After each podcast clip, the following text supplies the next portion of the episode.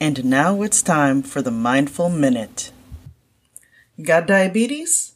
Then you need consistent movement in your life.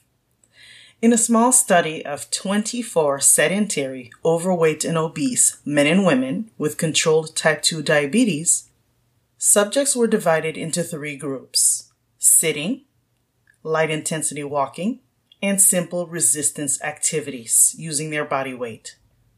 The authors measured the subject's blood glucose level, insulin, C peptide, which is released along with insulin from the pancreas, and triglycerides in each group.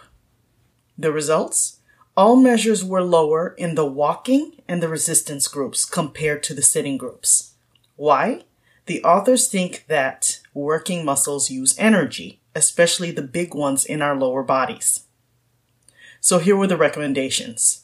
For every 30 minutes of sitting, 3 minutes of activity, either walking at a slow pace, 2 miles per hour, or body weight resistance exercises like half squats, calf raises, gluteal contractions, and knee raises.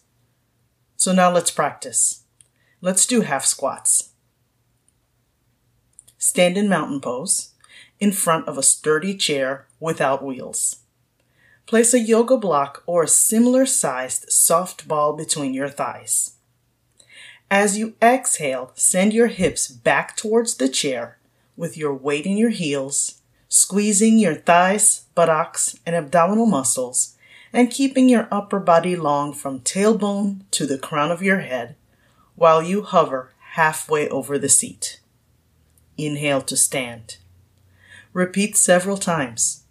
And once you get the hang of it and you feel confident in your form and balance, you can practice without the props. You can go to the show notes to read the full article and another on the American Diabetes Association's recommendations on diabetes and exercise.